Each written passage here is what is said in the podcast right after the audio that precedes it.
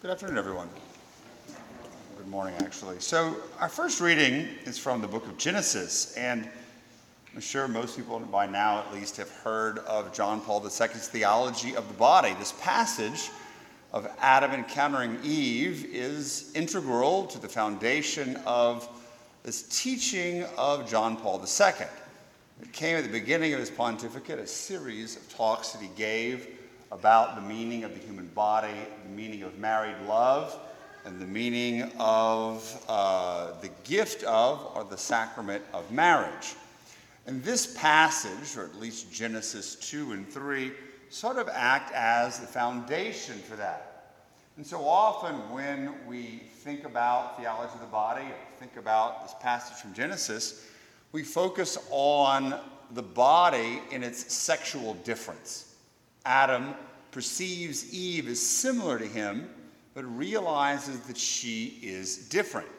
And John Paul II will say that they understand or come to realize that although there's a unity, there is a difference. And in that difference lies the ability to give of oneself and to receive the gift of the other. That's what John Paul II calls the spousal meaning of the body. But it shows the importance of the body and the meaning of the human body. But what I want to do today is focus on another part of the human body that is integral to this proper understanding of this passage in Scripture and to the understanding as a whole of theology of the body, although it's rarely talked about. And the fact is that we can sort of imagine this scenario in the creation story of Adam encountering Eve for the first time and seeing the similarities with the difference. How does he do it? He doesn't do it through some projection of the mind. He doesn't do it through some intuition of the heart, but he does it with his eyes. He sees Eve. He gazes upon her he contemplates her being. And from the eyes, as organs of the body, he's able to see the unity, but also the difference and the meaning of the body. It's the eyes and the eye's ability to see and to perceive, particularly here, another human person, another body that is integral to this understanding of who we are as humans to the theology of the body and our understanding of marriage. So, John Paul II will go on to say that in the Garden of Eden, in this creation story before the fall, because they both exist in original innocence, when Adam and Eve see each other with the eyes of the body, they're able to see each other as God sees them, and the meaning and the beauty of the body. But after the fall, when grace is lost, although they see each other with their eyes, shame begins to set in. There's a confusion about what the body is meant for, who the other person is. And as a result, that look or that gaze of love becomes possibly the look of lust. And so John Paul II will begin developing that by looking at the Beatitudes of not committing adultery in the heart and how we are called to avoid that look of lust, where we use our eyes and look upon another person not as an individual with dignity, but as an object for our own gratification. And that look, which comes from the heart, the other person is reduced to an object to be possessed and not a person to be loved. So, whether or not we focus on it a lot, or John Paul II talks a lot about it, if you don't understand the theology, and even as we'll see, a biology of the eyes, we're not going to be able to fully understand the theology of the body or the meaning of marriage. Now, I am not a biologist, nor am I an ophthalmologist, but I have a basic rudimentary understanding of how the eyes work. We normally talk about seeing something or gazing upon something. It's usually sort of implied that there's a language of going out, that from my eyes I saw this object that exists outside of me. I was able to contemplate this work of art. I saw that person. But the truth is, that's not how the eyes work biologically. The way the eyes work biologically is not that they're like lasers coming out of our eyes to perceive something outside of us, but instead our eyes receive light.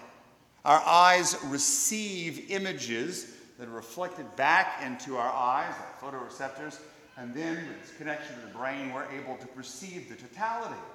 The eyes, like the ears, are primarily organs that work by receiving things.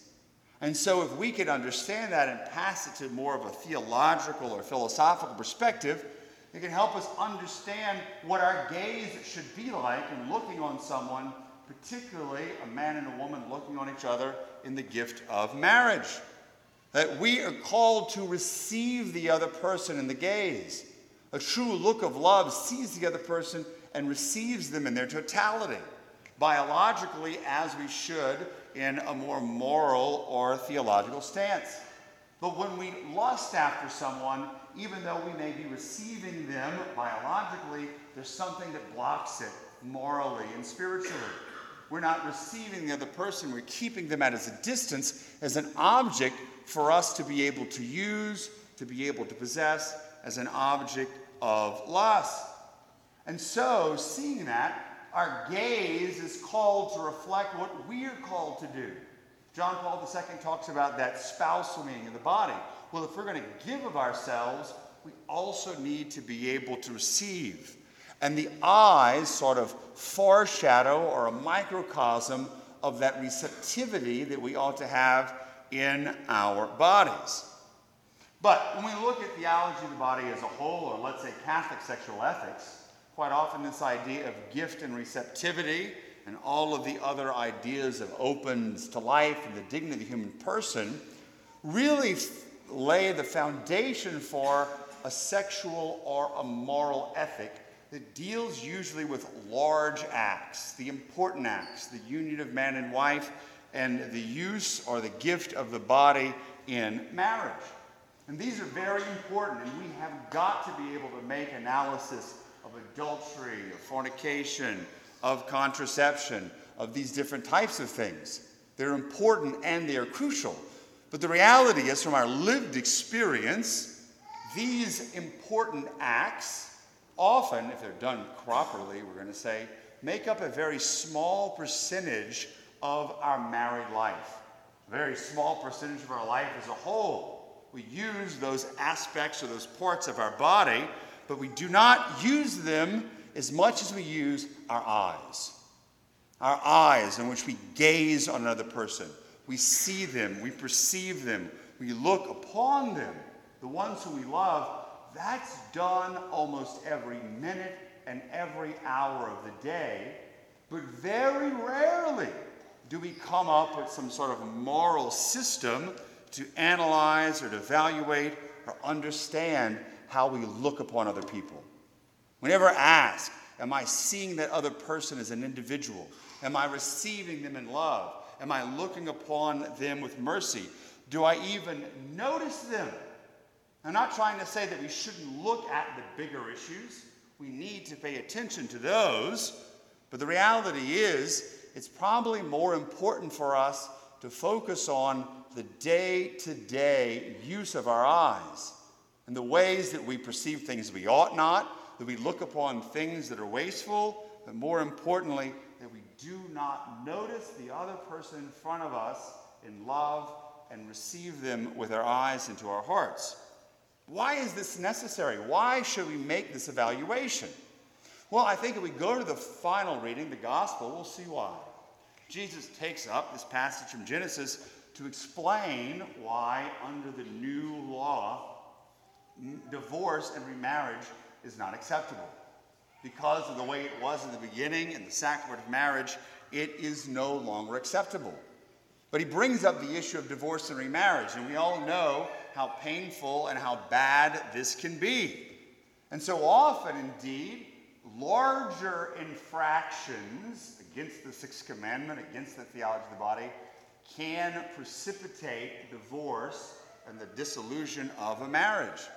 But the truth is, at least from my own experience, that does not make up as large a percentage as what happens on a daily basis with the use of the eyes.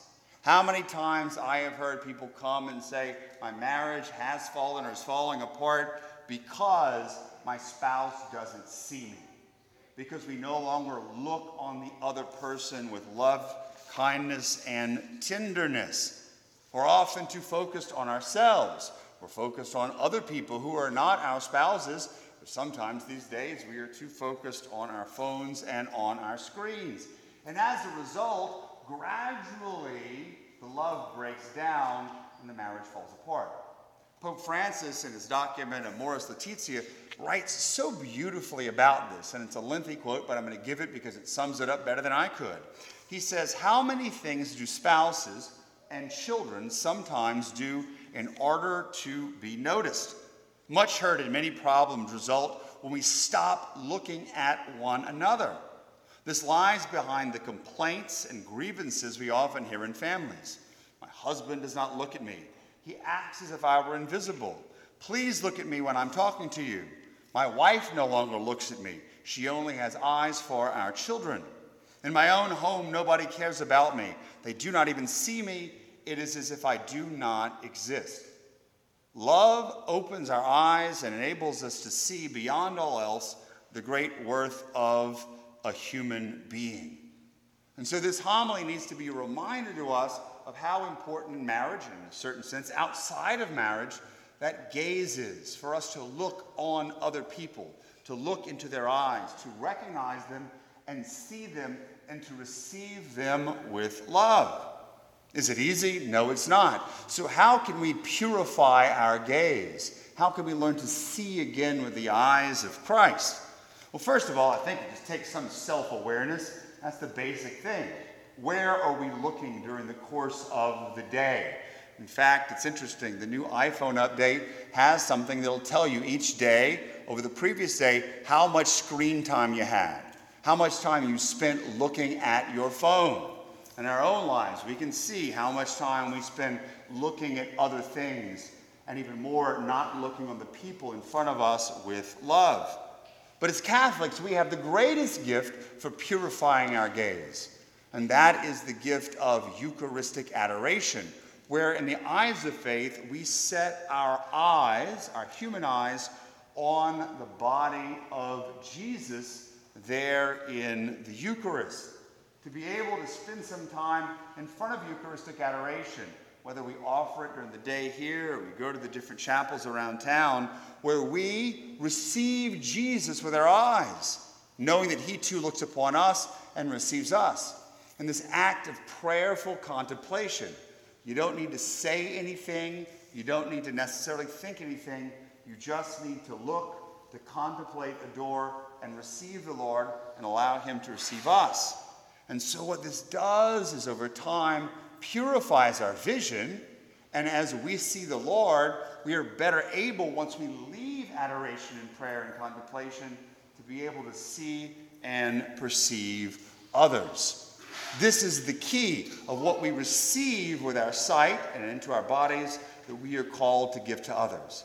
And so I'll wrap it up with a quote from Cardinal Ratzinger talking about this call to conversion that people have and what ultimately lies at the heart of that call to conversion of sin.